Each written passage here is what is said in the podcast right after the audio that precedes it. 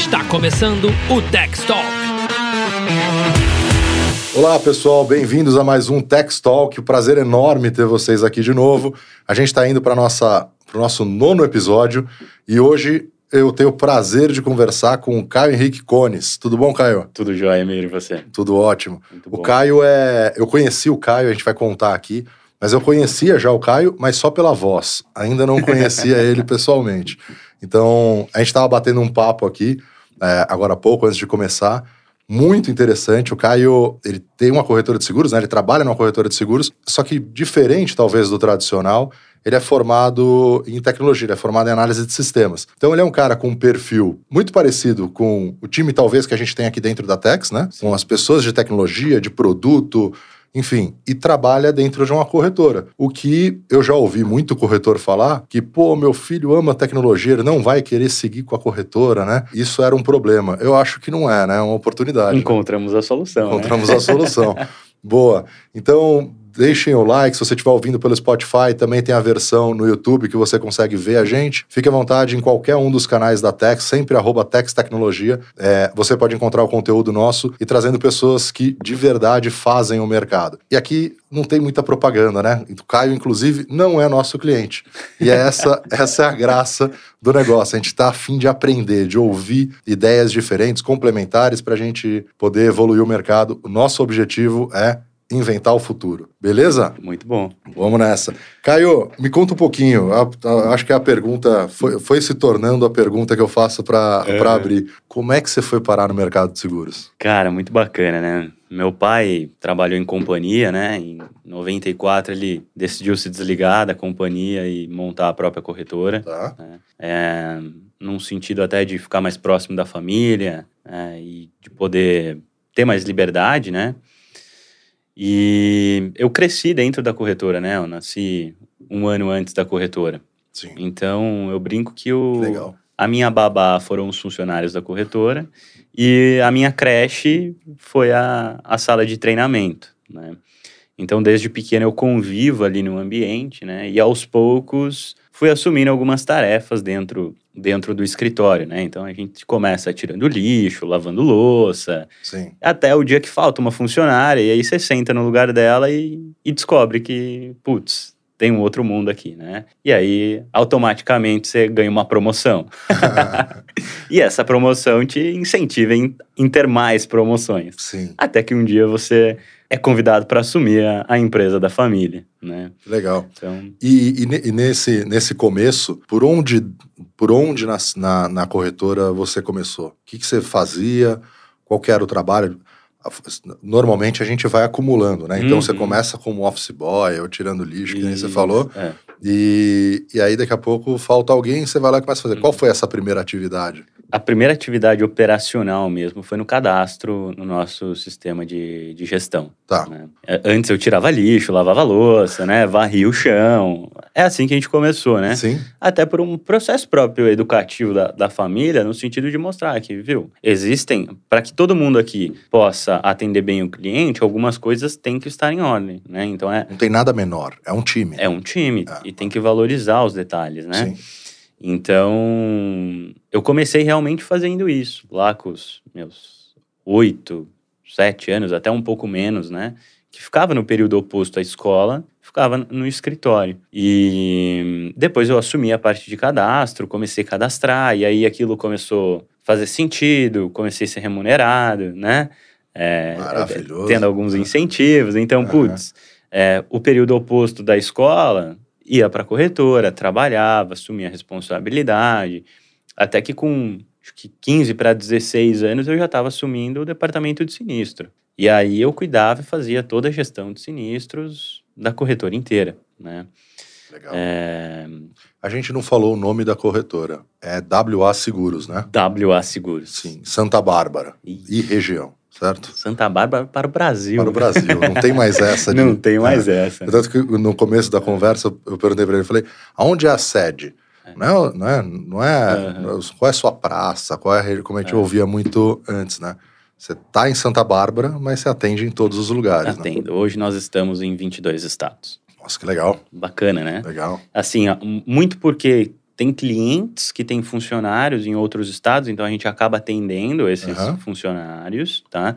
E a gente conta como um ponto de atendimento, porque apesar dele ser funcionário da empresa, mas depois ele começa a fazer o seguro da casa, o seguro do carro particular comigo, então eu acabo puxando isso de uma forma intrínseca, né? É, mas também por migração. Então, o, o cara que era de Santa Bárbara, o cara que era de Americana, de Campinas, ele migra, ele muda para Bahia, ele muda para Santa Catarina. Sim. E aí, na hora que ele muda, ele me leva junto. E como a gente tem uma fidelização muito boa, né? É, ele acaba indicando para os amigos. Então a gente começa a atender a comunidade em volta dele também. Animal. Legal. Então a gente tem esses pontos de atendimento hoje. E aí você estava lá no Sinistro, né? Que foi. Uhum. Quantos anos? 15 para 16. 15 para 16. É. Que, que, que, quais foram as mudanças? O que, que você começou a imaginar que poderia ser diferente? Já foi naquela época que você passou a usar outras ferramentas? Ou ainda não? Não, ainda não. Tá. Na verdade, a gente começou a olhar para até então eu não tinha muito esse, essa proximidade com a tecnologia num nível mais de desenvolvedor, num nível mais, mais deep, assim, né? Uhum. Olhava mais para manutenção, instalar programa, atualizar sistema. É, os famosos kits os da companhia. Kits das companhias. os disquetes, pessoal, eram vários. eram vários. e... A máquina ficava antiga muito rápido, né, naquela época. Ficava. Era muito impressionante, é. né? É. Você chegava um kit novo, você falava, pô, essa máquina não dá mais para usar, ficou lenta. É bem isso é. mesmo. E, e aí, essa, aí você teve a decisão de, é, momento de decidir faculdade, enfim, de ir para a parte de, de, de, tecnologia. de tecnologia. É, eu estava muito em dúvida, na verdade, entre economia uhum. né, e, e, tecnologia. E aí, fazendo um, um racional ali bacana com o Gil, né, com o meu pai, é, eu vi que a grade da economia era totalmente história. E aí eu resolvi fugir dela. e cair na tecnologia. Seu, seu, pai também é conhecido como o Gil da WA? Não. Não. Não? É que o meu pai era. É. Meu pai, a, a corretora da, do que meu Acho pai tinha chamava Matra. Ah, mas tá. ele, o sobrenome dele era da era Matra. Matra. Era Ivo da Matra. Não Ivo era, mas vira, né? E, é bom, essa parte de história da economia, em economia, é bem forte. É né? bem forte. É. E aí eu falei: não, não quero, não quero economia, né? Brincadeira aí, né? Mas aí eu olhei e falei, putz, mas tecnologia no, no, final do dia é o futuro. Eu já gostava, eu ficava muito na frente do computador, Sim. né? E eu falei, putz, que bacana que se eu pudesse automatizar a minha vida, né? Lei do mínimo esforço. Acho que quando alguém vai para tecnologia, ou vai porque quer fazer jogos, ou quer a lei do mínimo esforço, né? Quer automatizar a sua vida, né? Você sabe que o Bill é. Gates, ele fala isso, né? Que ele, ele, você já ouviu isso? Que ele contrata, ele busca contratar os mais preguiçosos. É. Porque é aquela pessoa que só vai fazer uma vez. Ele Sim. não quer ficar repetindo. É então ele vai achar a melhor forma de fazer uma vez. De fazer uma vez. Uma forma interessante, feito, né? né? A gente normalmente acha o preguiçoso um problema. Né? É. E aí fui para a tecnologia, não sabia uma linha de código. Eu tinha feito alguns cursos online na época já. É, tinha um amigo nosso que ele, ele era desenvolvedor, e ele me, me indicava alguns cursos e tal, mas eu nunca cheguei a, a me aprofundar na programação. Então eu fui para a graduação muito cru mesmo, uhum. cruzão. Tive algumas dificuldades, inclusive no começo, para entender variável, posicionamento, apontamento, né? É, fila, pilha, umas coisas meio complexas aí que o pessoal gosta. é, mas enfim, e aí na, na graduação eu comecei a ter mais esse, esse apelo aí pela, pela tecnologia e comecei a ver que dava para ir muito além daquilo que a gente podia, é, daquilo que a gente podia fazer, né? Tá.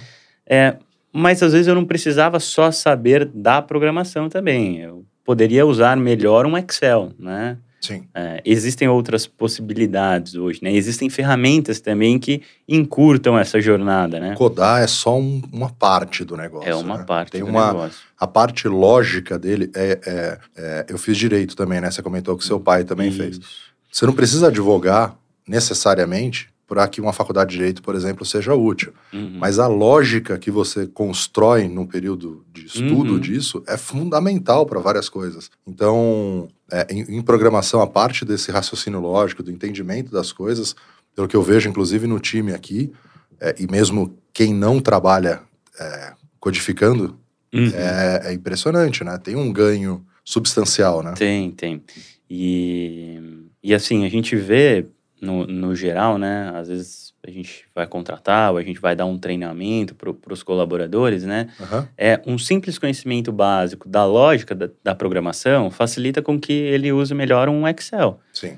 E hoje, se você parar para pensar, dentro de qualquer negócio, o Excel às vezes ele acaba sendo muito útil, por exemplo, se você quer preencher, se você tem 5 mil vidas para implantar no saúde, né? Até menos, 50 vidas para implantar no saúde, você não vai preencher 50 propostas manualmente, né? Você faz uma mala direta no Excel e gera tudo isso automaticamente, né? Então, assim, tem algumas funções, tem algumas funcionalidades que às vezes a gente olha e fala, putz, é um bicho de sete cabeças, mas não deixa de ser programação, não deixa de ser automatização Sim. de processos, né?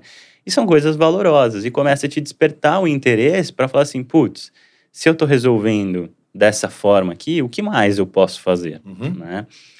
E aí, quando eu fui, fui para tecnologia, eu tive algumas, algumas experiências bacanas, né? E nas minhas indas e vindas para o escritório, para a corretora, eu sempre olhei, voltei falando assim, putz, o que, que eu posso fazer com que o nosso processo seja mais seguro e, ao mesmo tempo, mais eficiente? Porque no final do dia, Emir, é, o pessoal não aceita isso ainda. Mas a corretora de seguros, ela tem que ser entendida como uma máquina de vendas. Uhum. A corretora de seguros é uma máquina de vendas. E a gente tem que bater no peito e assumir que nós somos os vendedores. Então, se eu tiver que ficar controlando emissão manualmente, cadastrando proposta manualmente, eu vou estar tá gastando tempo de um time de vendas. Sim. E eu vejo que às vezes o mercado, ele para, né? O mercado, digo os corretores, é, eles param de treinar os funcionários para ser vendedores e passam a treinar para ser operacionais. E aí as corretoras não crescem, elas não, não são efetivas, né? E gera alguns descontentamentos no mercado. Acho que você cresceu assim, como eu, né? Não em casa, né? Porque em casa é, a família sempre falou muito bem do mercado. E até por isso acho que é um dos fatores que eu estou aqui hoje, né? Como corretor, defendendo a classe como um todo, né? Mas muitos colegas sempre defenderam que, ah, esse negócio aqui não vai dar em nada. Meu filho tem que estudar e tem que fazer outra coisa, não vai ser corretor, né? Então, eu acho que esse ponto do, da criação, né, e também de entender que, como uma máquina de vendas, eu vou além só de ser um representante comercial da seguradora, Perfeito. tem muito mais coisa que a gente pode olhar por trás disso, né, nos torna, nos abre uma porta para diversas opções. Sim. Né?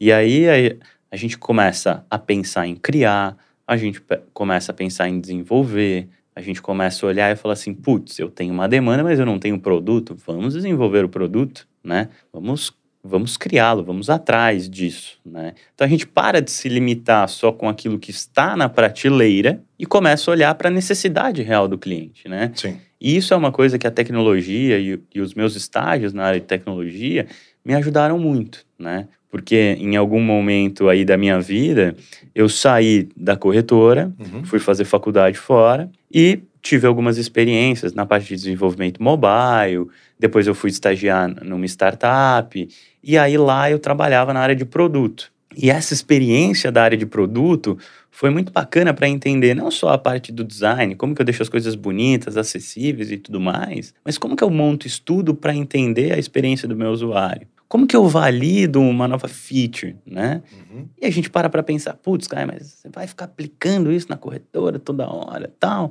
Como que é isso, né? Parece distante, não parece? Parece distante, mas é o linguajar que você fala com o cliente, a maneira como você manda um e-mail para ele, né? E hoje o, meu maior desafio, né, e que eu converso muito internamente, é assim, como que eu garanto que mesmo a gente tendo as pessoas, os interlocutores, e, e o processo não ser é 100% automatizado, que nem numa startup, por exemplo, mas como que eu garanto que todo mundo esteja preparado para dar a mesma qualidade de atendimento para todos os clientes, né? Sim. E aí a gente começa a discutir, poxa, como que a gente padroniza, né? E-mail, como que a gente padroniza discurso? Como que a gente se alinha nos argumentos de venda? Quais são os argumentos de venda que mais funcionam e e menos funcionam. E aí a gente já está falando de teste AB. Isso aí. É, eu, eu quero falar.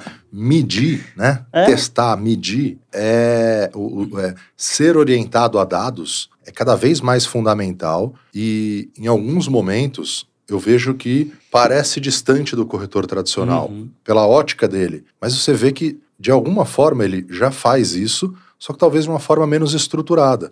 O, o Caio deu um, deu um exemplo, a gente estava conversando no, no off aqui, e ele deu um exemplo sobre o Trello, né? Uhum. Que, é, que é uma ferramenta é, de Kanban, né? Uma ferramenta de, de, de pistas, né? É. Ele tem... E como que você usou o Trello e, e como, o que que isso, o que que o uso dessa ferramenta, que é gratuito, Sim. o que que o uso dessa ferramenta trouxe para a corretora, para a operação de vocês, o que que permitiu medir, como que isso se deu? É, para a galera que não conhece o Trello, né? Boa. Basicamente você tem várias. É, ele vem do, do modelo um pouco offline, dos post-its e tudo mais, uhum. né?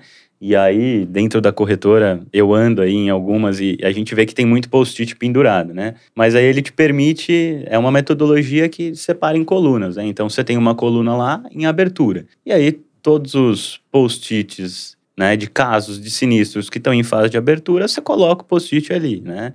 Você tem vistoria, você tem acompanhamento, investigação, em reparo, e aí cada coluna você vai movimentando esses post-its, né? Tá. Só que de uma forma digital no Trello.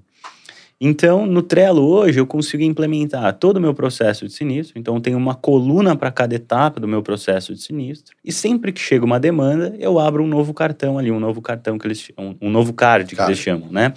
E é como se fosse o post-it na parede. Sim. Então, a gente preenche os dados do segurado ali, a gente anexa os documentos, a gente anexa o BO, todas as tratativas que eu tenho com o cliente. É, as meninas do sinistro liga, né, ligam no segurado, elas anotam. Liga na oficina, elas anotam. Então, a gente tem um acompanhamento direto para evitar falhas, para evitar ausência de comunicação. Ah, mas não me avisou. Não, tá aqui, avisei. Né? Alguém saiu de férias, a pessoa não pôde ir naquele dia, a informação tá dentro do e-mail dela, ou tá numa anotação que ela fez. Não, tá no Trello. Tá, tá no Trello, tá, tá centralizado. Tá dentro da ferramenta. E a gente vai se organizando dessa forma porque a gente coloca lembretes. Então, assim, o cartão você pode agendar uma data de vencimento. Então, putz, esse veículo tá para sair da oficina no dia 10. Uhum. Então, putz, põe uma data de vencimento. No dia 10 ele vai alertar você ali, você vai saber que tem que. Putz, deixa eu ligar ver se esse carro foi entregue. Perfeito. Deixa eu ver se os, se os, reparos ficaram bons, né? E a gente vai evoluindo dessa forma, né? Isso trouxe mais eficiência para a corretora? Muito mais. Então, antes eu, eu tinha mais ou menos ali um, uma pessoa conseguia cuidar de 50, 60 sinistros. Tá. Hoje a gente já consegue cuidar de mais ou menos uns 80, 90 sinistros. Sim, é, eu confesso que tem poucas corretoras que fazem esse controle de sinistro, então também não tenho muito parâmetro de Sim. mercado dentro das corretoras, né? Mas a gente vem percebendo, né, que no último ano a gente saiu de 60 para 180 sinistros de andamento, né? Caramba. Então hoje eu tenho uma pessoa plena e tenho uma estagiária também, e as duas dão conta muito bem, né? E é bacana que a gente começa a criar visibilidade do que está acontecendo, né? Então, a gente consegue ter métricas de, por exemplo, ah, quantos cartões saíram da liberação e foram direto para a investigação, né? Qual que é a porcentagem de casos que vão para a investigação? E aí a gente começa a entender padrões, né? O que está levando esses caras a entrar em investigação? Boa. É perfil? É posicionamento da seguradora, né? O que está gerando isso? E aí a gente começa a se atentar mais a algumas coisas, né? Porque a gente tem casos de, por exemplo, é, o carro está no nome da mãe, o perfil o, a pólice está no nome da mãe. Uhum. Mas o perfil principal condutor é o filho, porque ele é a pessoa mais nova. Certo. Não tem garagem, tá contratado, tá tudo certinho, mas o menino bateu o carro. O segurador envia para investigação. Poxa, por que que tá caindo investigação? Não deveria, o, o, perfil tá correto, né? Então isso nos acende um alerta. Pô, vamos sentar com essa seguradora, vamos entender qual que é o parâmetro. Ah, não, agora, aí a gente caiu nessa conclusão com a seguradora. Não, agora qualquer sinistro com menor de 18 a 25 anos, depois das 10, a gente vai investigar. Entendi. Né? Mas isso é uma segurança que, a partir desse momento, você consegue já até dar pro, pro segurado, né? Você fala, ó, oh, tendo em vista o seu desenho do sinistro, uhum. né, o caso, saiba que vai ter investigação, mas é normal, não é, é normal. porque tem nenhum problema tal. Isso. Porque o que assusta, na verdade, né, e cria uma imagem ruim pro, pro cliente, Sim. né, é quando você não tem diálogo com a seguradora. E esse que é o grande problema. Então, quem nunca se viu assim, por exemplo, é, ó, tá em investigação. Tá, mas qual que é o prazo? Não sei. Quanto tempo para sair de investigação? Não sei. Aí você vai inventando prazos para o seu cliente, né? Porque ele te pergunta uma data, você tem que dar uma data. Ah, são três dias. Aí passa três dias, não tem retorno. Ah, são cinco dias. Ah, eu cobrei. E fica naquele vai e vem né? E aí quando você quebra uma expectativa, você quebra a experiência do seu cliente, né? É diferente de você chegar e falar, não, a investigação são 15 dias. Pô, mas tá tudo certo, tal. Tá, pô, mas infelizmente faz parte do processo, né? Então, esse tipo de ferramenta, esse tipo de análise, olhar para os números, olhar para os indicadores, né, de uma ferramenta como essa, te faz conseguir trabalhar preventivamente. Sim. Né? E até para o corretor olhar e falar assim, putz, eu atuo mais com jovens. Minha carteira é jovem. Então eu vou colocar talvez numa seguradora que flexibilize mais a produção para jovens. Esse né? segurado, esse desenho de, de seguro eu vou colocar na seguradora A. Ah. Esse daqui eu vou colocar. Sim. E você ter gestão sobre aquilo, né? Sim, porque você tem que entender que o perfil do seu cliente, algumas seguradoras fazem isso muito bem, né? Então tem seguradora que, putz, se for menor que 26 anos, ela nem aceita. Ou ela joga o custo lá em cima, né? Mas é padrão dela, ela faz esse filtro. Mas por que eu não, corretor, fazer esse filtro? Sim. Por que eu não ter uma previsibilidade? Porque no final do dia, a experiência do, do nosso cliente está ligado com quanto de dor de cabeça ele tem, Sim. né? Ou quão mais fácil o processo é. A velocidade é. do processo. A velocidade do processo, né? E, e é interessante, Caio, que eu, você está falando, eu fico pensando assim, em, vários, em alguns corretores, vários deles fazem isso empiricamente, assim, ele, ele sabe que aquele caso ele deve colocar para lá. Uhum. Mas quando você tem um exercício como esse que você, que você mencionou, você consegue metrificar isso. E aí você pode pegar você, que é um corretor série A, e uhum. transformar a sua equipe, que às vezes é B, porque está aprendendo tal, uhum. em profissionais A, porque você entrega para ele uma bagagem, uma forma clara daquilo, né? Uhum. Você falou que ficava na área de treinamento, então já imagino. Sim que sua corretora também, vocês treinam bastante a equipe. Bastante, né? Temos dois pedagogos, né? É mesmo? Meu pai é pedagogo, né? Uhum. E minha mãe também de, de formação, ambos são pedagogos. Que legal. Inclusive, na época lá, eles, é, eles se conectaram com os seguros, né? Porque eles trabalhavam na área de treinamento do Bradesco. Minha mãe dava treinamento para o banco e meu pai para a seguradora. Tá. Em algum momento, o Gil foi convidado para ser um executivo da companhia, né? E aí ele fundou a primeira primeira sucursal de saúde do Brasil foi ele que, que fundou. Então aí, é, aí começa a nossa conexão direta com o seguro, inclusive mais voltado para a parte de benefícios, para a saúde. Tá. E, e, esse caso vai evoluindo até depois, né, dele receber algumas promoções, entrar na linha sucessória da seguradora e tudo mais, né? E decidi sair montar a corretora. E quando a gente começou a corretora, né, eu falo que eu participei porque eu fui um dos fatores motivadores para isso, né? Ele recebeu uma proposta para ser diretor da companhia e tinha que mudar para o Rio de Janeiro. Sim. E aí minha mãe não quis ir para o Rio, né? Tinha muito medo da cidade. E aí ele resolveu sair, montar a corretora e ficar mais próximo da família, né? E aí nesse momento quando ele monta a corretora, ela vem focada muito na parte de benefício. Então a gente vende, chegou a ter 150 vendedores ali, vendendo os planos individuais na época. Caramba!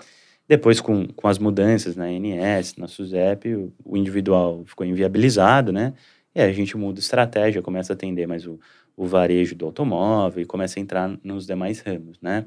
Mas eu ia conectar isso com os dados, né? Porque Sim. o pessoal que trabalha com saúde, né? A gente estava falando do Trello, falando dos dados e como a informação é importante numa área de sinistro, Sim. né? Quando a gente está falando de automóvel, quando a gente está falando de é, o próprio patrimonial e por aí vai. O transporte, né? Que o pessoal não olha muito. Mas o pessoal do sinistro já faz isso muito bem, Sim. né? Então, o, o pessoal que trabalha com saúde ele acaba já tendo, até por uma demanda das próprias empresas, empresas maiores, putz, tá, minha sinistralidade estourou esse ano, mas por que que tá estourando? Tem coparticipação, tem, tem coparticipação, impactos, né? como que a gente minimiza isso? Uhum. Qual que é o fator gerador? Então, a área de saúde, nesse ponto, né, ela se desenvolveu bastante, inclusive tem excelentes ferramentas aí no mercado, né? É, inclusive, no, em um dos podcasts aí, você até citou alguma delas, a Wellbe, por exemplo. Sim, né? sim. Algumas corretoras têm as suas próprias soluções também. Né? Então, são ferramentas que trazem previsibilidade para o mercado, para as contas, né? possibilidade do corretor tomar ações preventivas. Né? Então, esse é um, é um grande diferencial. A gente conseguir sempre trabalhar na frente a necessidade do, do, do nosso cliente. Né? E ser proativo na, nas, na, nas ações. Né? Então, por que, que eu vou esperar a conta estourar né? E gerar uma insatisfação no, no cliente. Não, vamos, vamos correr na frente. Né? pessoal, a WA Seguros, eles trabalhavam também, trabalharam também dentro das agências, né, do, do Bradesco. Então, é interessante, eu, eu tava comentando isso com ele, né? As corretoras, tradicionalmente, elas têm uma linha de maior especialização, como, ele, como, uhum. como você mesmo falou, né? Benefícios era uma área que, que a gente trabalhava bastante tal. Só que, ouvindo ele contar um pouco, eu, eu tive a impressão que ao trabalhar em agência, ele teve contato com um portfólio de produtos muito grande. Então, você tinha mencionado quando você estava na, na faculdade e terminou lá um processo do, da Apple, fez o seguro de todos os equipamentos, fez o, o seguro do estagiário, do não sei. Hum, isso. Então, assim, eu, eu, acho, eu achei muito interessante, porque tradicionalmente eu vendia seguro uhum. dentro da, da faculdade. Uhum. Vendia do automóvel. Sim. Mas tem uma porrada de outras coisas, de oportunidades. Sem dúvida. Agora, conhecer esse portfólio, ter o, o traquejo para uhum. a embocadura, para falar sobre eles é muito Sim. importante, né? É, isso aí, inclusive, é uma característica bastante do Gil, assim, que ele sempre olhou e falou assim: putz, a gente pode ser especialista. Sim. Posso. Só que toda vez que eu sou especialista, né? E aí é uma estratégia de mercado, tá, pessoal? Já tentem isso.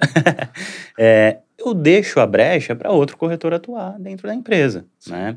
Então a nossa estratégia sempre foi, putz, vamos ser, né, pessoas muito boas tecnicamente tá. e vamos conhecer todos os produtos. Porque quando você vai fechar um saúde, você não fecha só com RH. O, o, o diretor da empresa, né, seja o CEO, o CFO, ele passa para assinar o contrato também. Sim. Quando você vai fechar o transporte, você não fala só com a logística. O CFO foi o diretor, ele passa lá para assinar o papel também. Então, você acaba tendo essa presença desse cara, é uma maneira de você se relacionar, você está próximo. E toda vez que você mostra o seu conhecimento de mercado, toda vez que você conversa com esse cara, você tem capacidade de mostrar para ele outras fragilidades. Uhum.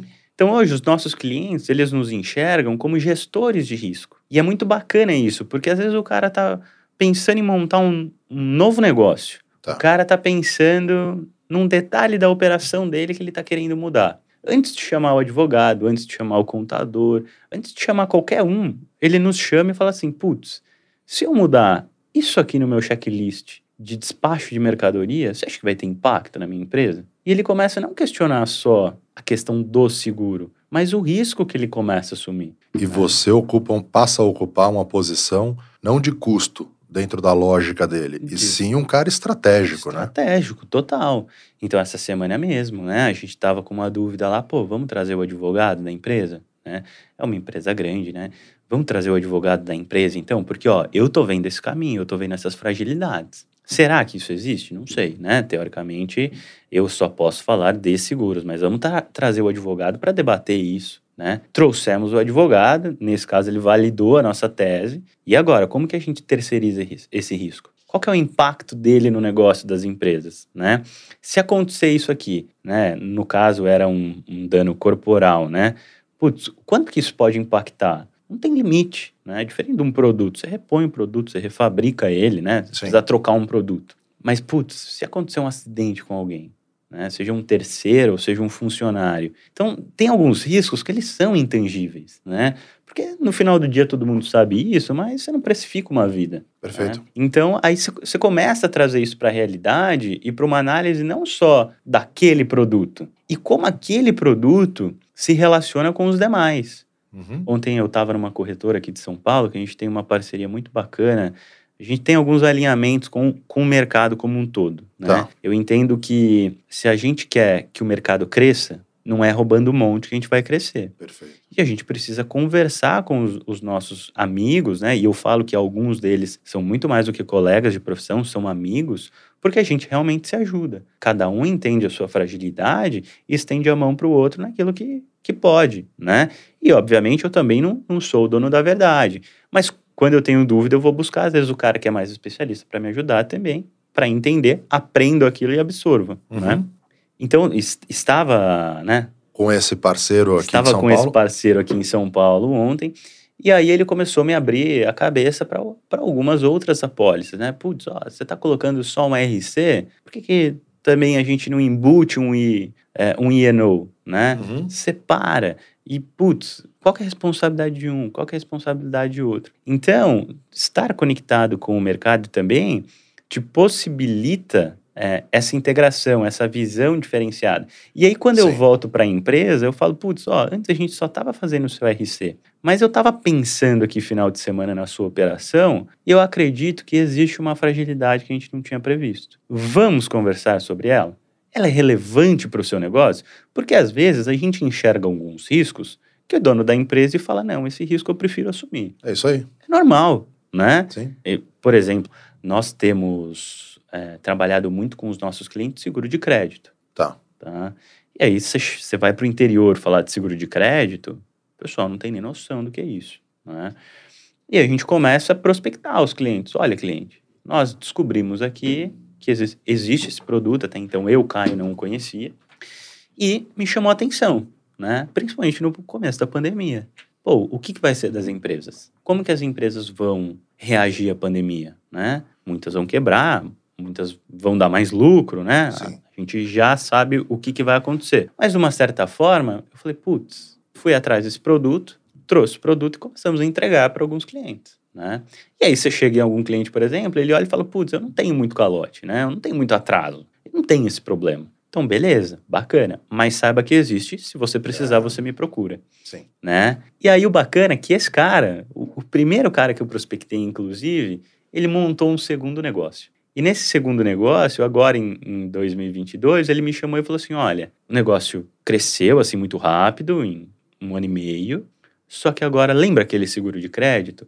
Eu acho que é uma boa hora da gente Preciso falar dele, dele, porque aqui nesse negócio faz sentido, porque Legal. eu estou trabalhando com um público de empresas diferenciados e existe um risco que eu hoje eu estou montando um departamento aqui, mas eu estou vendo que não vale a pena, quero terceirizar isso aí né, a análise de crédito, enfim, a cobrança geralmente as empresas fazem, né? Sim. Mas depois a terceirização do risco fica conta da seguradora.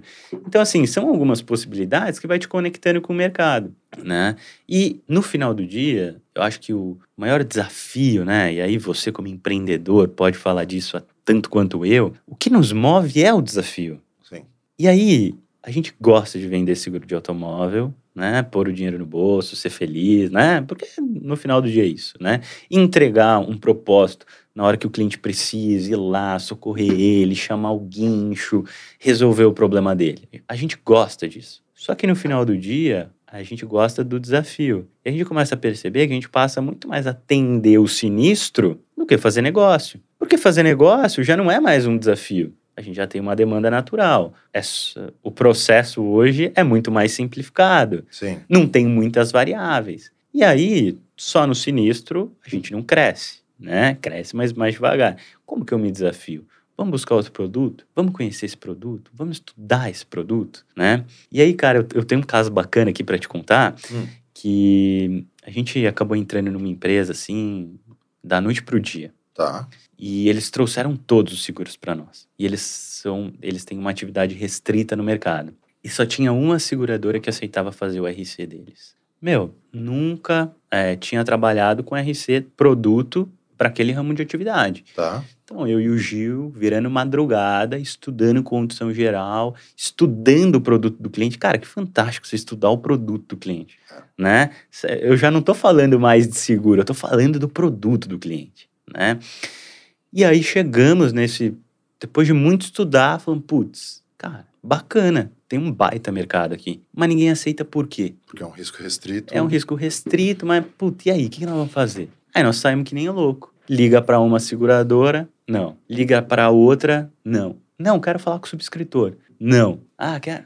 Né? Pegamos o carro, viemos para São Paulo, fizemos um plantão na porta do, da seguradora e falamos aqui, ó, só sai daqui na hora que eu falar com o diretor do produto. Né? Fabrício, se você estiver ouvindo. Qual companhia? Fabrício Navarro. Da, ele estava então na Sompo. Tá. E aí fizemos um plantão lá, falamos, ó, avisa ele que eu só saio daqui na hora que eu falar com ele. Ele nem tava lá. Mas ele voltou para lá para nos atender, criamos um relacionamento, uma amizade muito bacana. Legal. E aí a gente sentou, a gente teve a oportunidade de mostrar o risco cara, né? A gente mostrou que valia a pena, que a empresa tinha contingência, que a empresa tinha mecanismo de proteção, que o histórico da empresa era muito bom, que os diretores da empresa tinham muita experiência no mercado. E aí ele olhou e falou: "Putz, vamos dar um jeito então. Vamos, gostei desse caso. Vou comprar com você", né? Então, vamos atrás? E aí, até então, o que era um produto restrito, hoje eu tenho aceitação em cinco seguradoras, que me apresentam cotação todo ano. Caramba. Então, assim, baita desafio bacana, porque você conhece um produto novo, você conhece uma empresa nova, né? dentro da empresa tem mais um mundo de, de novidades. E aí você conhece novas pessoas dentro da seguradora. Você vê que dentro do, do próprio seguro existem muitas possibilidades que os corretores nem sonham. Né? E aí ontem na, na, na seguradora, na, na, corretora que eu estava, eu estava conversando com um cara também um pouco é, mais antigo de mercado e tal, e ele estava me contando algumas coisas que eles fazem e como que eles encaixam, né? Eles trabalham muito com seguro para eventos, e ele estava me falando como que eles encaixam diversas apólices para um evento, né? Ah. E até eu me surpreendi, porque eu olhei e falei assim, putz, mas até então um evento a pólice de evento, entra lá na, na Porto Seguro, tem um produtinho pronto, faz e já era. Não, Caio. Nós temos o evento, nós temos o risco de engenharia, nós temos o RC, o INO, nós fazemos toda a pólice separada porque tem alguns riscos que estão intrínsecos ali. E a gente vai conectando tudo isso para formar uma solução. Até cyber a gente faz. Sim. Até porque o montante, evento. eventualmente, que tenha na cobertura de evento, né, na pólice de uhum. evento, não é o suficiente. Não é o suficiente. Porque ele precisa. Né? Então, assim, e eles fazem megas eventos, mega shows, né? Shows internacionais, exposições em shopping, né? Sim, entendi. É, eu faço também, mas a gente faz o, o facility, uma coisa pequena, mas existem outros riscos que estão intrínsecos, que assim, às vezes a gente não para para pensar nisso, né? Então, assim, cada vez que a gente se aprofunda num produto, a gente tem uma aula, né? Ou quando a gente para para realmente estudar um risco, a gente vê que... Tem um universo infinitamente maior, né? Vai muito além, vai é. muito além. É, Caio, disso que você falou, até um, um, gancho, né? Eu comentei no começo que eu conheci o Caio pela voz, a gente não se conhecia uhum. pessoalmente. Há algum tempo atrás, uns anos atrás, surgiu um aplicativo, o Clubhouse. E andando por lá, né, logo no começo, eu vi que tinha um, um, um, uma sala. Era sala que falava? Eu nem lembro mais do. do eu acho que era uma sala. Uma, uma sala. sala. que era. É que do mesmo jeito que. Que ele veio, ele desapareceu, ele né, cara? Desapareceu, né? Não ouvimos é. mais falar. É. Um erro estratégico ali, né? Não liberaram para Android, tinha umas coisas. E, e ele, ele criou a panela do seguro. E foi a primeira vez que eu participei do, no Clubhouse, numa sala, também falando, né? Eu, tava, eu tinha acabado de chegar em casa, é, ele me puxou lá para cima, né? Uhum. E, e a gente bateu um papo tal, e eu participei num outro, num outro momento. Mas isso, na minha cabeça, até quando eu comecei a montar o. o quando a gente começou a montar o, o Talk, eu me lembrava muito disso. Porque a gente fala muito sobre crescer o mercado, mas para que isso aconteça legitimamente, né, realmente, precisam existir pessoas dispostas a colaborar, a contribuir, a dividir informação. Uhum. É, e eu sempre vi, até por esse caso do Clubhouse, que virou depois um grupo no WhatsApp, que tem até hoje, uhum. e tem discussões. É, é, de vez ele fica tempos sem ninguém falar nada e de repente alguém traz uma pauta e é mega interessante. Teve uma discussão sobre o farol da Audi, farol que tem uma tecnologia que chama Matrix, se teria cobertura ou não, enfim. É, e são pessoas que realmente estão dispostas a dividir conhecimento, não ficam ocultando o conhecimento numa, numa intenção ou numa ideia, é, no meu ponto de vista, errada de que isso traria alguma vantagem competitiva. Então, quando a gente começou a montar aqui, eu falei, cara, a gente precisa bater um papo com o Caio, porque eu acho que é, é, é, é o perfil, é o uhum. tipo de pessoa, de profissional que tem essa, naturalmente, esse desejo. Porque a panela de seguro, com certeza, te dava mais trabalho do que qualquer coisa, né? Arrum, pensar na pauta que você é. ia fazer, aí não aparecia a pessoa, aí, né? E assim, a panela do seguro, né, até fazendo um gancho aqui, que acho que talvez você não, não sei nem se você sabe disso, mas fazendo um gancho aqui, né, a panela do seguro, na verdade, ela é algo muito maior que isso. Tá. O, a panela do seguro, na verdade, é, ela começou no encontro de sucessores da Sul América. Que legal. E a Sul América fazia um encontro anualmente, levava alguns corretores para lá do Brasil inteiro. Sim. É, acho que eram 50 corretores, né? E passava uma semana na Sul América com uma equipe, tendo treinamento, falando de produto, discutindo sucessão, discutindo as dificuldades. E aí você pega aquele corretor que tem muita experiência no produto, aquele corretor que já está muito imerso na corretora, e você pega aquele corretor que. Tá caindo de balão tá ali. Tá caindo né? de balão. Nem trabalha na corretora, mas o pai já mandou porque espera que o filho venha trabalhar com ele. Sim. Né? Então, nessa segmentação desse evento da Sul América, a gente acabou, eu acabei me afinando ali com um grupo, né? Tá. Que era um grupo de 15 a 20 pessoas ali, uma parte do, do evento que estava realmente mais interessado. Tinha uma turma que não conhecia nada, tinha uma turma que estava começando, e tinha a turma que eventualmente foi só por ir e estava lá por osmose, né? Uhum. E aí a gente se afinou muito, cara. E a gente chamou de panela nova geração, porque o evento chama Corretor Nova Geração. Sim.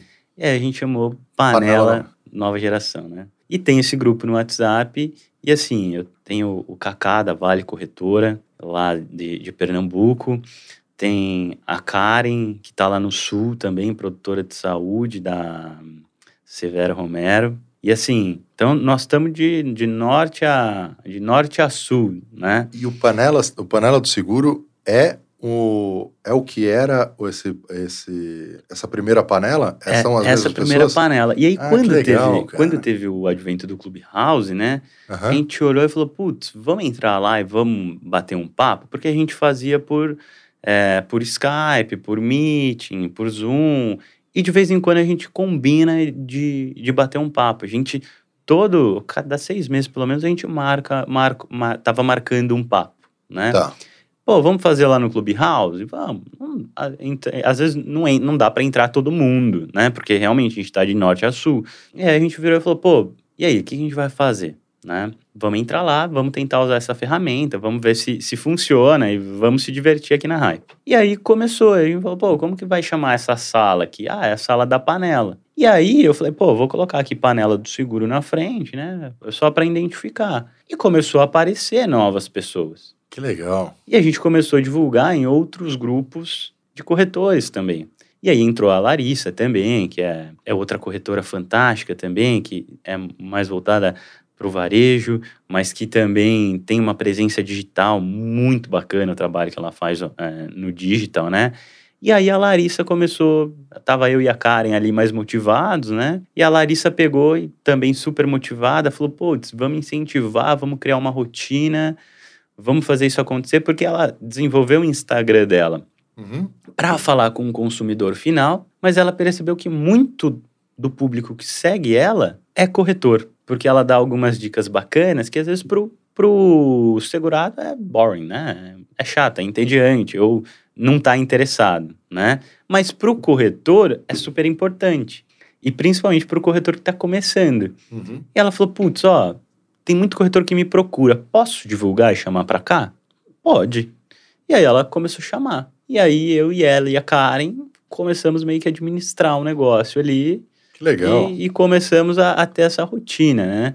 Mas assim, como não é também a nossa atividade principal, em algum momento isso acabou perdendo um pouco de tração. A gente acabou não, não dando muita continuidade aí, né? Pô, mas é muito legal. A, a participação, eu, às vezes que eu fiquei também que foram outras tantas, como uhum. ouvinte, era muito bom, cara. Porque é.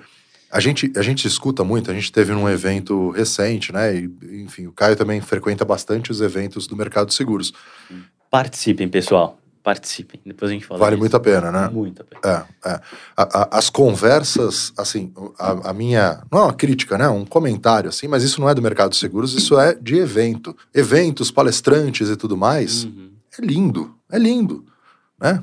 Você fala, pô, o cara nasceu e ele tudo que ele fez na vida foi para ele chegar nesse ponto. É perfeito. Uhum. Você fala, uhum. cara, minha vida é absolutamente caótica, né? Por causa de variáveis totalmente descontroladas que eu fui chegar nesse ponto, né? É. E, e, o que é a realidade, né? Uhum, se, uhum. se, você se vocês quiserem, eu construo uma linha reta, mas ela não é real. E no, no Panela do Seguro, o que eu gostava muito era isso, porque era, era um, um bate-papo, assim, absolutamente franco. Ninguém hum. ali tava dorando a pílula, né? Tentando Sim. fazer com que, não, porque funciona, não sei. Puta, cara, isso aqui não funciona, isso aqui vocês arrumaram algum jeito de fazer funcionar, vocês também estão com problema não sei aonde, mas não era reclamação. como a gente vê em grupo de Facebook.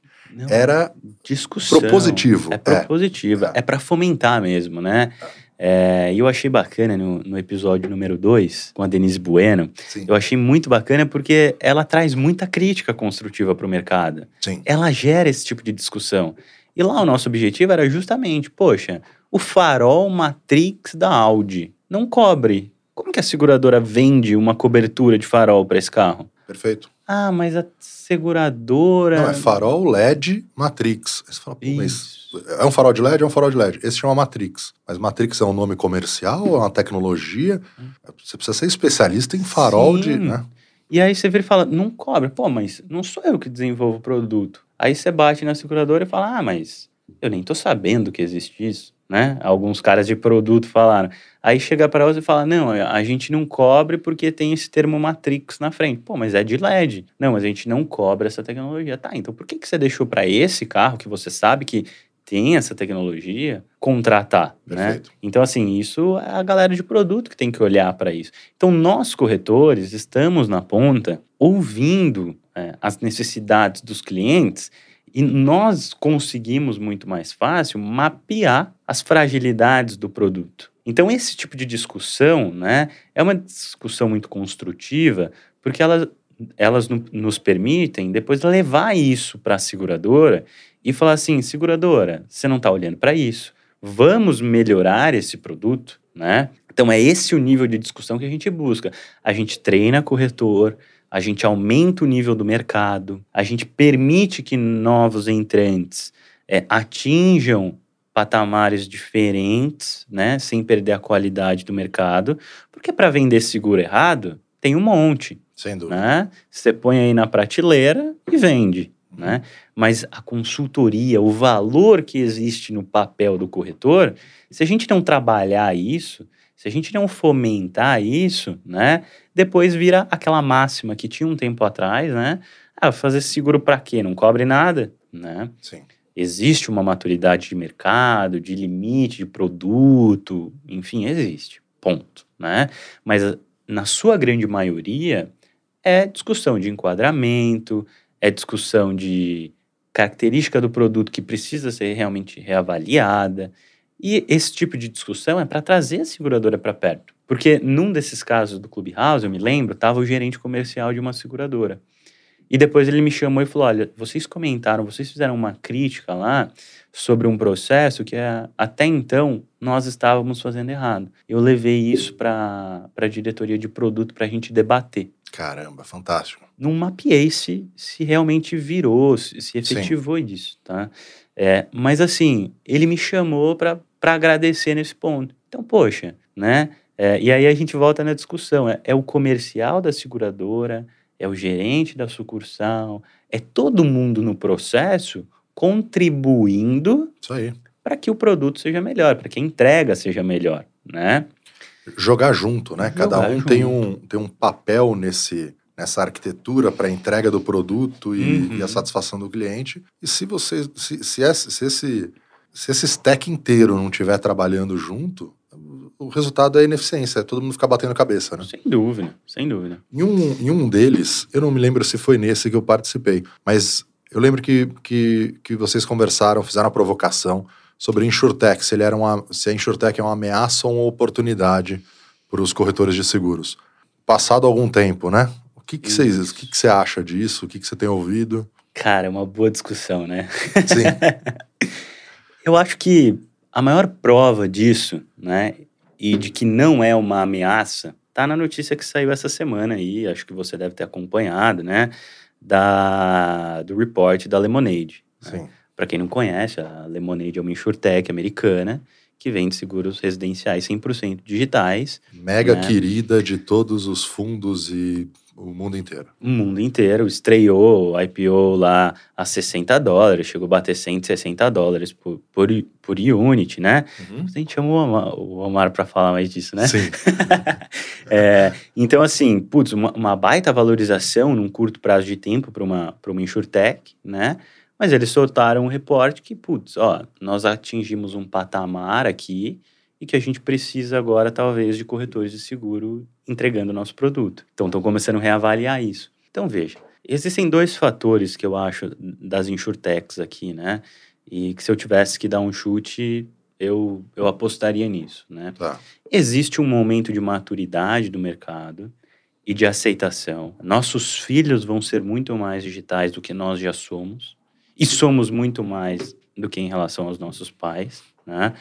Mas para alguns assuntos, né, ou a gente vai facilitar o produto, e aí facilitar o produto é vamos cobrir tudo, né? Mas a partir do momento que a gente ainda não tem uma maturidade de produto no Brasil, onde os riscos excluídos são muito maiores do que os riscos cobertos, Perfeito. Você ainda precisa de um consultor para explicar para o segurado que isso é realmente devido e que isso não é. E para entender qual é a expectativa dele com aquele seguro. Quero fazer Sem um seguro dúvida. residencial. Por quê? Porque, ah, porque se tiver um vendaval, ou eu vou estar coberto. Não, peraí. Se é isso a sua expectativa, você precisa dessa cláusula, dessa. Então, tem, tem uma, uma, uma, uma parcela grande de consultoria, porque o, o, por si só, por definição, ele não vai ter cobertura para tudo que ele pode imaginar, né? Sem dúvida. E a gente fala assim: é, a gente contrata o advogado para proteger mediante uma crise. Né? Uhum.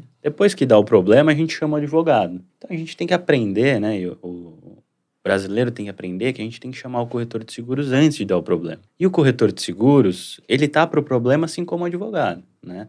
O advogado é, na sua grande maioria, uma pessoa de confiança e de extrema capacidade para resolver o seu problema. O corretor de seguros, ele também é a pessoa de confiança que vai proteger você de problemas, né? E acima de tudo, ele vai proteger o seu patrimônio. Porque no final do dia, né, a gente passa a vida inteira trabalhando para construir um patrimônio. E num único evento, num único erro ou numa única omissão, a gente pode perder todo esse patrimônio. Sem dúvida. E ainda sai devendo. E ainda sai devendo.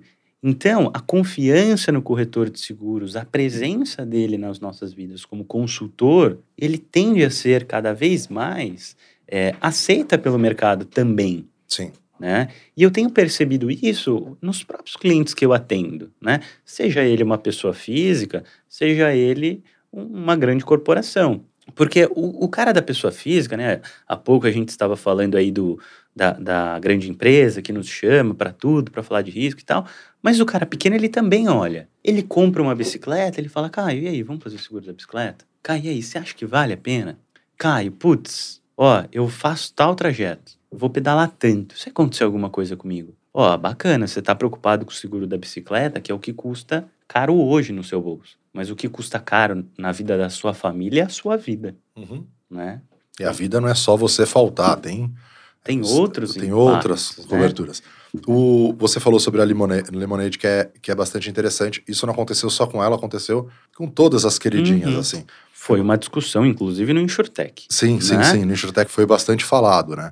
Sobre a, a, o quanto isso aconteceu com várias das InsurTechs no mundo inteiro. Uhum. Porque o que, eu, o, que, o que me parece, né? O que eu percebo disso é, se você for contar para alguém que não é do mercado de seguros, que você vai montar uma operação de venda de produto, venda do produto de uhum. seguros, ele vai falar, tá bom, e para que você precisa do corretor? Você compra tudo online hoje, tira o corretor daí, você vende o produto direto pro cara. Mas não é assim que se consome seguro, não só aqui, no mundo inteiro. Uhum. Tem várias questões, tem a, o tipo de cobertura. Eu, eu, uso muito o exemplo, então, só para fechar esse, esse parênteses, o, o que me parece é, é uma história muito boa para você contar para fundo, venture capital, uhum. seed money, qualquer coisa uhum. assim, uhum. mas não, não para em pé. Então Sim. você conta essa história, levanta a empresa, faz a IPO, pronto, agora vamos aos corretores, vamos porque é o, é, o seu, é o canal de distribuição que funciona, né? O, o, no Brasil não é diferente. Não é. E, cara, essa semana mesmo, eu já recebi várias, vários convites aí, como eu tô nesse meio de tecnologia, né? É, já fui atrás, uhum. né? É, porque eu acredito que existe uma demanda, mas também já recebi alguns convites para participar de algumas insurtechs, né? E aí o meu questionamento é sempre assim: como que você vai vender? Ah, não, porque a gente vai entregar uma experiência do usuário diferenciada, bacana, tal, tal, tal, tal. A primeira pergunta que eu faço é: você já leu umas condições gerais? Não. Então lê e volta a conversar comigo. Li, tá? Como que você explica os ciscos excluídos para o cara no texto, né? E aí você volta e fala assim, putz, legal, tem como, tem como facilitar o linguajar, né? É igual no direito. Tem palavras que por mais que a gente queira simplificar, ela é intrínseca do negócio. Sim. Né? Eu consigo falar em sinistro, em usar o seguro, né? Eu consigo trocar pólice por contrato. A gente consegue mudar algumas palavras. Mas quando a gente começa a falar de risco, né? A gente começa a falar de risco relativo, risco absoluto, né? São termos técnicos, infelizmente, faz parte do mercado. Assim como se você for conversar com um produtor de um tablet, né? Ou de uma bicicleta, também vai ter peças técnicas. Sim. Né? Então, é intrínseco de qualquer mercado. E, assim, simplificar, eu acho que a InsurTech que sai na frente tá. é a InsurTech que vai olhar para o produto e não pensar em telemetria, não pensar em reduzir custo. O, o custo ele é importante, mas talvez você entregar mais cobertura, né? Você precificar o seguro tirando os riscos excluídos. É manter o custo sem excluir nada, que é uma tendência a gente vê fora do Brasil isso, né? Existe, é muito comum o seguro all risks, né? Que cobre todos os riscos, na tradução literal, mas aqui no Brasil ainda não é assim. Então acho que essa maturidade nos permite olhar para o seguro como um produto de prateleira. E aí ah. eu vou parar de vender o seguro para o Emir e vou passar a vender o seguro do Palio Azul, uhum. né? Vou parar de vender, é, eu, eu, vou começar a vender de outra maneira. Então isso faz com que o InsurTech aí sim consiga vender facilmente, né? Mas mesmo assim, se a gente olha para os países desenvolvidos, o cara compra o seguro do Palio Azul mas depois ele tem que ter o seguro dele, pessoa física. Sim. Para cobrir os danos a terceiros. E aí é uma sacada, né, que caminha junto. Então tem a, até algumas seguradoras, e eu gosto muito do, do que a, a Sura, por exemplo, vem fazendo, que lançou agora o seguro de mobilidade, né? Então ele é um seguro que vai te cobrir danos materiais, corporais, cobre até a franquia limitada a um valor pessoal. Então não importa mais o carro que eu estou dirigindo, o meio de transporte que eu esteja dirigindo, se é moto, se é carro, se é bicicleta, se é triciclo, se é quadriciclo. Se é meu, se é alugado, se é do amigo. Ele vai amparar os danos a terceiros, né? Sim. Então é um produto de prateleira, não tem diferença de custo, não importa se é o Emir, se é o Caio, é, quem for. Sim. Né? E ao mesmo tempo, eu começo a criar uma demanda agora para o seguro do carro. Sim. Como que eu faço o seguro só do carro? E tão simples quanto esse, que cubra tudo, que não tenha restrições, que não importa se quem está dirigindo é o Caio, é o Pedro, é o Paulo, é a pessoa de 18 a 25 anos ou é o senhor de 70 anos. Né? A, a Argo e a Mag também lançaram, né? Os seguros similares, né?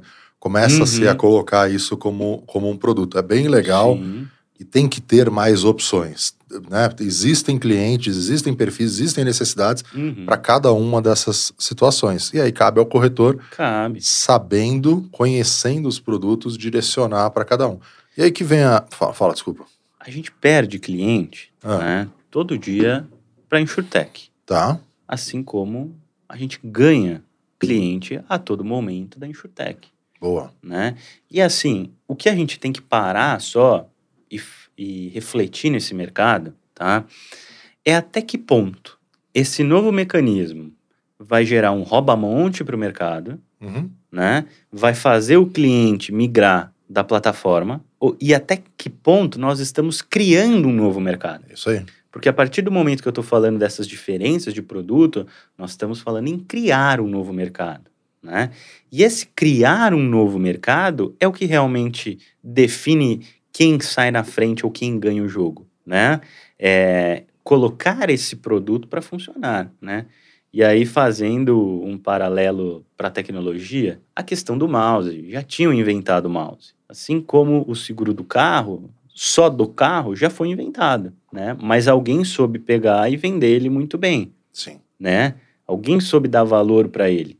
O que falta agora é, a gente já tem modelo fora do Brasil. É alguém conseguir trazer isso, convencer os meios de regulamentação que vale a pena estruturar o produto dessa forma e conseguir colocar ele no mercado, né? E aí a gente começa a ver, a gente começa a atingir um novo público, e a gente para de fatiar o mercado, né? E a gente começa a criar um novo mercado. Perfeito. Então Perfeito. eu acho que essa, a discussão da InsurTech, né, assim, eu não tenho medo dela, né? Às vezes eu tenho medo de não estar correndo atrás de novas ideias, de novas tendências, de novas tecnologias. De não enxergar a mudança. De não enxergar essa mudança. Então a gente discute muito com outros corretores e a, a gente tem começado alguns movimentos no sentido de, putz, o que a gente pode fazer diferente para parar de bater de frente, para parar de bater cabeça e criar algo novo, criar um novo mercado, né? Então essa é a nossa discussão que a gente tem procurado investir. E eu acho que um grande diferencial também, né? E tem um perfil da tecnologia, né? Mas ao mesmo tempo tem um, uma deficiência do, da, da própria categoria, né? Tá. Nós temos que entender que como, como corretores, nós não podemos só sugar o mercado. Nós temos que investir no mercado. Né? E não é só esperar que venha um fundo de venture capital e fale assim, putz, vou colocar dinheiro em você para você criar algo legal aqui. Não, não é isso. Nós acreditamos no mercado, nós estamos nesse mercado. Então, se a gente não pegar o nosso dinheiro, né, se a gente não acreditar e ir para cima do mercado e criar coisas novas, né, aí não vai ser um fundo que vai vir aqui e vai colocar. Sim. Né? Então, primeiro eu tenho que acreditar. Então, acho que essa transformação, ela parte muito mais dos corretores, de pararem de só consumir e investir no mercado, né? E começar a produzir novas coisas também. Né? Sair na frente. Ah, Caio, mas é caro um time de tecnologia.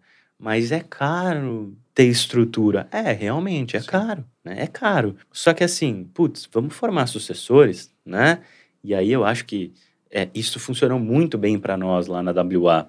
Por quê? Porque, putz, eu olhei para a tecnologia, né? Nós olhamos para a tecnologia, nós estamos pensando na tecnologia e estamos tentando entender como que a gente muda a regra do jogo, né? Como que a gente evolui aqui dentro. Então, acho que, que essa é a lição que todo mundo tem que ter. Parar de ter medo das transformações, né? E investir nelas, né? Sim. A provocação, né, que diante do que você está falando, né, a provocação, eu, eu não acredito nisso, eu acredito realmente nos, na, na, nas, nessas empresas, nesses perfis de empresa trabalhando junto. Uhum. Mas a provocação, é, que a pergunta que se faz agora é: o corretor tem medo da InsurTech? Poderia ser ao contrário. Uhum. E, as e, e, e, as InsurTechs estão com medo dos corretores? Sim. Se o corretor, que já tem tudo, tem a carteira, tem o domínio da informação, tem os canais de distribuição, se, isso, se esse movimento fosse mais sólido, eles sim são os, são os, os frontrunner uhum. da situação. Não é a InsurTech que está trazendo novidade. Mas eu, eu acredito realmente que existe um trabalho conjunto que vai permitir o crescimento do mercado. E, e, e justamente, né, a gente estava falando sobre essa. O medo não é do, uhum. do novo, é não ver o novo acontecer. Isso, sem dúvida. Como é que você. Como é que você se atualiza? Como é que você se mantém sabendo tanto de tecnologia como do mercado de seguros, do que está acontecendo no Brasil, fora do Brasil. O que, que você usa para se manter atualizado, né? O que, que você consome? Bom, existem os portais tradicionais de seguro, né? A gente tem aí a Sonho, uhum. tem o CQCS, tem o, a revista Valor, os próprios é, newsletter dos próprios sindicatos, né? Da Fenancor e tudo mais. É muito importante acompanhar isso, porque é, saem muitos movimentos de mercado, né, direcionado, mas a gente tem que olhar também a própria tendência do mercado como um todo, não só do nosso mercado, né? Então a gente tem Brasil Journal, a gente tem The News, tem uma newsletter que eu sigo que é muito boa, que é o The Brief, que fala muito do mercado de tecnologia, Legal. né?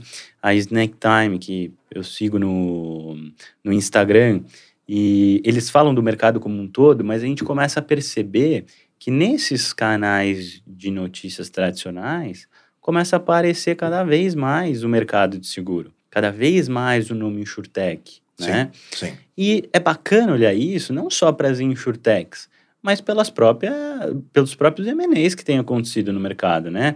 As fusões e aquisições, recentemente, nós tivemos várias. Isso impacta o mercado diretamente. E a gente começa a olhar e fala assim, putz, tem muita coisa acontecendo. Sem dúvida. Né? Se tem uma fusão, se tem uma aquisição, se tem alguém provando um valor diferenciado e alguém está tá comprando isso, alguém está tá se interessando por isso, são tendências. Né? Então, eu acho que estar antenado com o que acontece no mundo, né, como um todo, como o mercado de ações, como as empresas, é importante como para qualquer empresário, né, para qualquer empreendedor. Mas é, é, tem alguns que, que vale a pena olhar porque a notícia vem, vem muito boa, né? Vem mais quente e tem mais detalhe, né? Isso. Sim. É, Caio, eu vou, vou conduzindo aqui para o final né, desse papo. E, e aí eu te pergunto: a gente falou muito sobre a cultura do seguro, a importância de se ter seguro, como você cresceu dentro de uma corretora. Uhum. E aí a pergunta é: e quantas apólices de seguro você, como pessoa física, tem? O que, que você contrata de seguro? Cara, olha, hoje eu tenho seguro do carro, tenho seguro da minha casa, tenho seguro do celular, comprei um celular novo, fiz seguro Boa. dele também. Né? Do, do meu notebook também tenho seguro, me preocupo com ele, né? É, e tem um seguro de vida também. Legal, então, legal. Pelo menos umas cinco apólices aí, pelo cinco, menos seis. cinco apólices é. para brincar. É. A bike eu dei uma aposentada, então tá sem seguro, tá trancada lá dentro de casa, mas temos também. Temos também. Tínhamos também. Boa, boa. E, e Caio, o que que... O que, que Detalhe você... pequeno, tá? A é. bike tá sem seguro, porque aí tá dentro de casa trancado, cobre dentro do, tá do seguro dentro. residencial, tá, Exato. tá, pessoal? Exato. Ontem, ontem a gente fez um... Esses dias a gente fez uma live com o pessoal da Zurich e eles comentaram, uma das perguntas foi exatamente essa. E tem cobertura para bike dentro de casa? Tem, uhum. tem a cobertura lá. Tem. É, e aí, o que que, o que que você, a gente inverte um pouco aqui os papéis, né? Eu fiquei na posição confortável de fazendo uhum. as perguntas, e agora, o que que você gostaria de me perguntar? E se eu souber, para eu poder responder. Bom, an antes de te fazer uma, uma pergunta até, né? Queria até fazer uma, uma colocação. Tá. Porque naquele evento que eu estive da Sul América, né? É, do corretor nova geração. Sim. Né? Depois a gente teve um momento de descontração ali, um happy hour nos últimos dias. E estavam alguns diretores da Sul América ali, e a gente estava discutindo muito isso, né? O que que eu, para onde que vai o mercado de seguro? Tá. Né?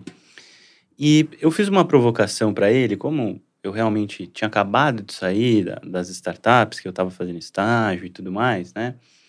E a gente tinha uma discussão do lado de lá, e aí eu trouxe isso para os caras e falei assim: olha, vocês têm que entender que a partir de hoje, vocês param de vender seguro, vocês param de ser uma seguradora e vocês precisam urgentemente se estruturarem como uma empresa de tecnologia uhum. focada em seguros, né? Porque muda o core business. Quando você tem a, a tecnologia como raiz do negócio, né? Muda o jogo, né? É, e muda o jogo de diversas formas que impacta eu impacta você também como fornecedor de, de tecnologia para o mercado, né? E às vezes eu fico questionando, assim, né? E eu queria saber de você, qual, qual é, dessa forma de pensar, você que está como tecnologia, né? O que, que, nós, como corretores, poderíamos é, fazer para sair na frente nessa mudança de mindset, né? Tá. É, o que, que você acha que o corretor pode fazer para mudar o mindset e deixar de ser uma corretora de seguros e ser uma, é, uma empresa de tecnologia focada na venda de seguros. Perfeito, perfeito. É, a gente enxerga na Tex a tecnologia como meio, ela não é fim. Então, a tecnologia sempre vai ser uma ferramenta, uma, uma mecânica, uma, uma possibilidade para uma das ferramentas na sua caixa de ferramentas para que você possa entregar aquilo no, o que for no, no resultado final. Todas as empresas no mundo inteiro, não interessa o que elas fazem, elas se tornam uma empresa de tecnologia em algum momento. E tem que se tornar uma empresa de tecnologia. Uhum. Isso não significa você desenvolver os seus sistemas. Isso não significa você, ah, agora eu preciso então criar o aplicativo da minha empresa, da minha, da minha corretora. Não. Mas da mesma forma, não necessariamente, mas da mesma forma você vai precisar começar a entender minimamente de tecnologia e utilizar a tecnologia como um meio. Então, uhum. quando você coloca é, a seguradora como a seguradora como uma empresa de tecnologia, o que, que significa isso? Né? O que está guardado por trás? O que eu entendo? Que todos os processos dela, todas as formas de organização dela têm que passar primeiramente pelo digital. Então, eu não preciso, eu não devo mais adequar o digital ou a tecnologia ao meu processo é, tradicional.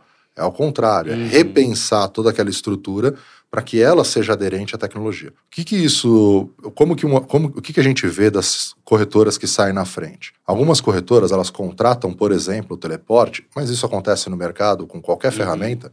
Pode ser o Trello, Sim. pode ser qualquer uma Sem dessas dúvida. coisas. E tentam pegar o Trello e colocar ele para servir ao processo que eles já têm. Uhum. Então você fala, bom, então eu vou mudar o Trello inteiro. Na verdade, você não quer um Trello, você quer o post-it ali Sim. que você pode arrancar e colocar em qualquer lugar sem nenhuma regra. É, quando você passa a mudar esse mindset, como, como você propôs para a seguradora, você passa a falar, ok, então essa é uma forma de organização possível. Como que eu pego o meu processo e passo agora a pensar em como adequar ele a esse novo, esse novo paradigma, essa nova uhum. forma de se trabalhar. De forma que você deixa de olhar a tecnologia como um, um impeditivo, um, algo que uhum. vai é, é, algo monolítico que vai atrapalhar o seu processo, e sim algo que tem um, uma construção pensada, um processo pensado, e você passa a se adequar de alguma forma também a ele. Óbvio, tem sistemas e formas que não são adequadas, que são ruins, e você,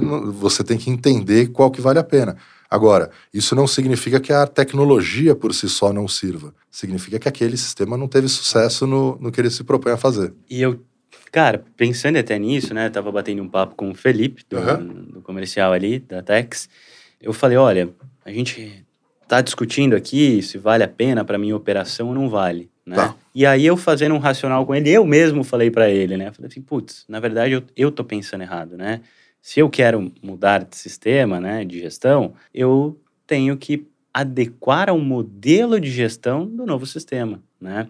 Então, eu acho que isso é, é um começo, né, para a gente começar a se questionar como corretor, né? Putz, se eu faço no Excel, vamos contratar um sistema e avaliar um novo modelo de gestão? Quando você começa a avaliar algum modelo de gestão novo, né, ou qualquer coisa diferente que você comece a fazer no seu processo, você começa a se questionar, putz, mas antes eu fazia dessa forma. Por que, que aqui eu faço dessa forma? O que, que muda no final do dia? Por que, que alguém pensou da mesma maneira? né? Sim. É, pensou no mesmo problema de maneiras diferentes. E aí a gente começa a ver que para cada produto, né, para cada processo, às vezes a gente tem que seguir com uma ferramenta. A gente Sim. tem que seguir com uma maneira, né? E aí, olhar nesse sentido para as ferramentas e, e trazer a tecnologia, que seja o Trello, a Tex ou qualquer outra que a gente possa trazer, né? É, faz com que a gente comece realmente pensar com esse mindset de tecnologia, né? Sim. É a tecnologia alinhada ao processo economizando tempo, sendo produtivo, trazendo segurança para nós, como corretores, gestores, administradores, assim como para os nossos clientes, que a experiência dele está garantida, que ele não vai ser esquecido num papel enroscado através de outro, né? Você trabalhou em corretora, quantas vezes não trazia o processo e aí enroscava um outro atrás e você esquecia de renovar aquele caso, né?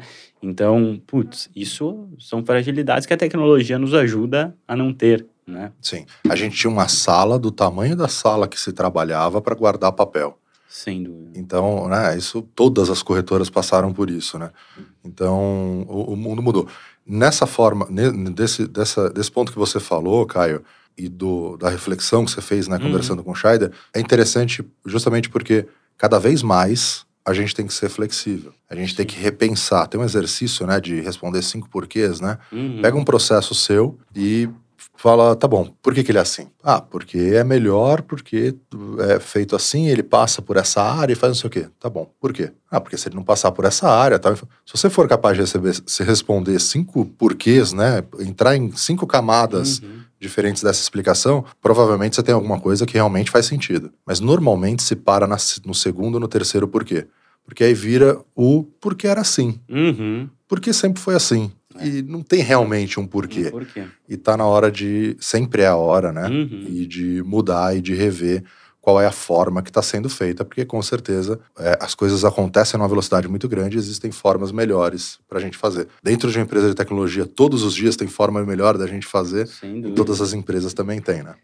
Os... É, diga. Na graduação, né, é, era muito comum o pessoal dá um exercício de programação, né, um problema de lógica para ser resolvido com tecnologia, a gente tinha que desenvolver algum código ali, né, para poder entregar uma, uma solução e até para aprendizado de desenvolvimento. Tá. E tinha um, uma, uma ferramenta que chamava MOS, que era o, o, o terror do, dos estudantes. Por quê? Ela identificava plágio. E, cara, era muito engraçado que quando você pegava um problema fácil, tá. E que todo mundo tinha basicamente capacidade ali, porque estava iniciando o curso de resolver, cada um resolvia de uma forma. Em 50 alunos, não dava um plágio. Quando você pegava um problema mais complexo e que aí você identificava que realmente alguns não tinham conseguido fazer, e aí eles iam lá e copiavam Legal, algum trecho cara. do código ou não, uhum. ele dava plágio. E aí nesse dia, e cara, isso foi o meu primeiro ano de faculdade. Eu tive tanta curiosidade nesse programa e a gente tentou burlar ele de várias formas na faculdade. A gente não conseguia burlar. Porque o mesmo problema, e aí a gente traz isso no paralelo para a nossa vida, né? O mesmo problema ele pode ser resolvido de várias formas. Sem dúvida. Né? E aí é por isso que nunca vai ter corretora perfeita, uhum. nunca vai ter empresa de tecnologia perfeita, nunca vai ter insurtech perfeita. Perfeito. Vai ter aquele processo que se adapta para as suas experiências e as suas expectativas. Sim, né? sim.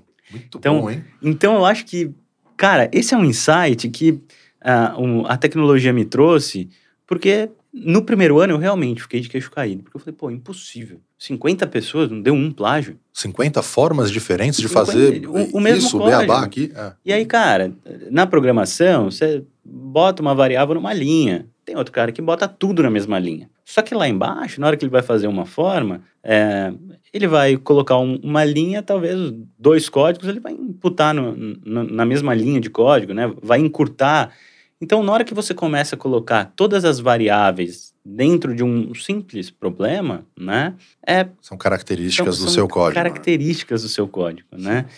E depois os professores comentaram que, baseado em um número X de códigos lá, eles conseguiriam mapear o perfil do, do, do, aluno, e aí sempre que eles imputavam o código, eles conseguiam identificar se esse trecho tinha sido ele que fez ou se esse trecho seguia não é, seguia o padrão de desenvolvimento dele ou se não seguia. Sim. Né? É, então, assim, é muito bacana como a gente começa a ver que as pessoas elas têm comportamento, elas se comportam de maneiras é, parecidas, né, frente a diversos problemas, né?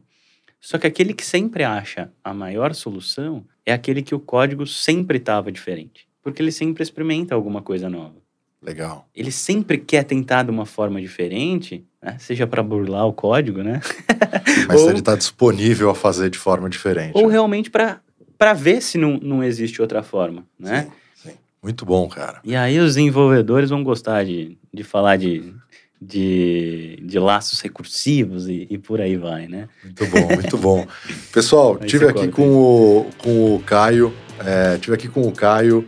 É, Caio, muito obrigado pelo papo. E, assim, eu, eu acho que esse tipo de, de conversa que a gente teve aqui, né, que foge muitas vezes ao óbvio do mercado de seguros, é realmente o que oxigena ele. Então, novos tempos virão, né? A gente, eu, eu realmente acredito e a gente trabalha para que essa seja a década do seguro. E com posturas como a sua, eu vejo que isso é essencial para que isso de fato aconteça. Então, é, espero que um dia você possa ser nosso cliente, a gente vai trabalhar para isso. e me, mas mesmo que não for, a gente vai ter sempre uma troca muito franca, porque é, independente disso, a gente trabalha pela mesma coisa. a gente trabalha para que tenha um mercado de seguros cada vez maior. Então, muito obrigado, obrigado pela tua disponibilidade, por ter vindo até aqui. Que isso. E, pessoal, siga no, no Instagram, Facebook, LinkedIn, YouTube, todos os nossos canais, sempre arroba Tex Tecnologia. E você tem, quer deixar o perfil para o pessoal também falar direto com você? No meu Instagram é Cones Caio, que é o meu sobrenome e o meu nome. E tem o perfil da corretora também, que é WA Seguros SBO, que temos outras corretoras outras. de seguros usando o nosso nome aí. Boa. Vai estar tá também nos, no, no comentário, na descrição do vídeo ou no, no Spotify. Obrigado a todos por mais esse, por, por nos ouvirem mais esse Tech Talk e até o próximo. Um beijo e vamos inventar o futuro. Isso aí. Vamos junto. Uma produção, voz e conteúdo.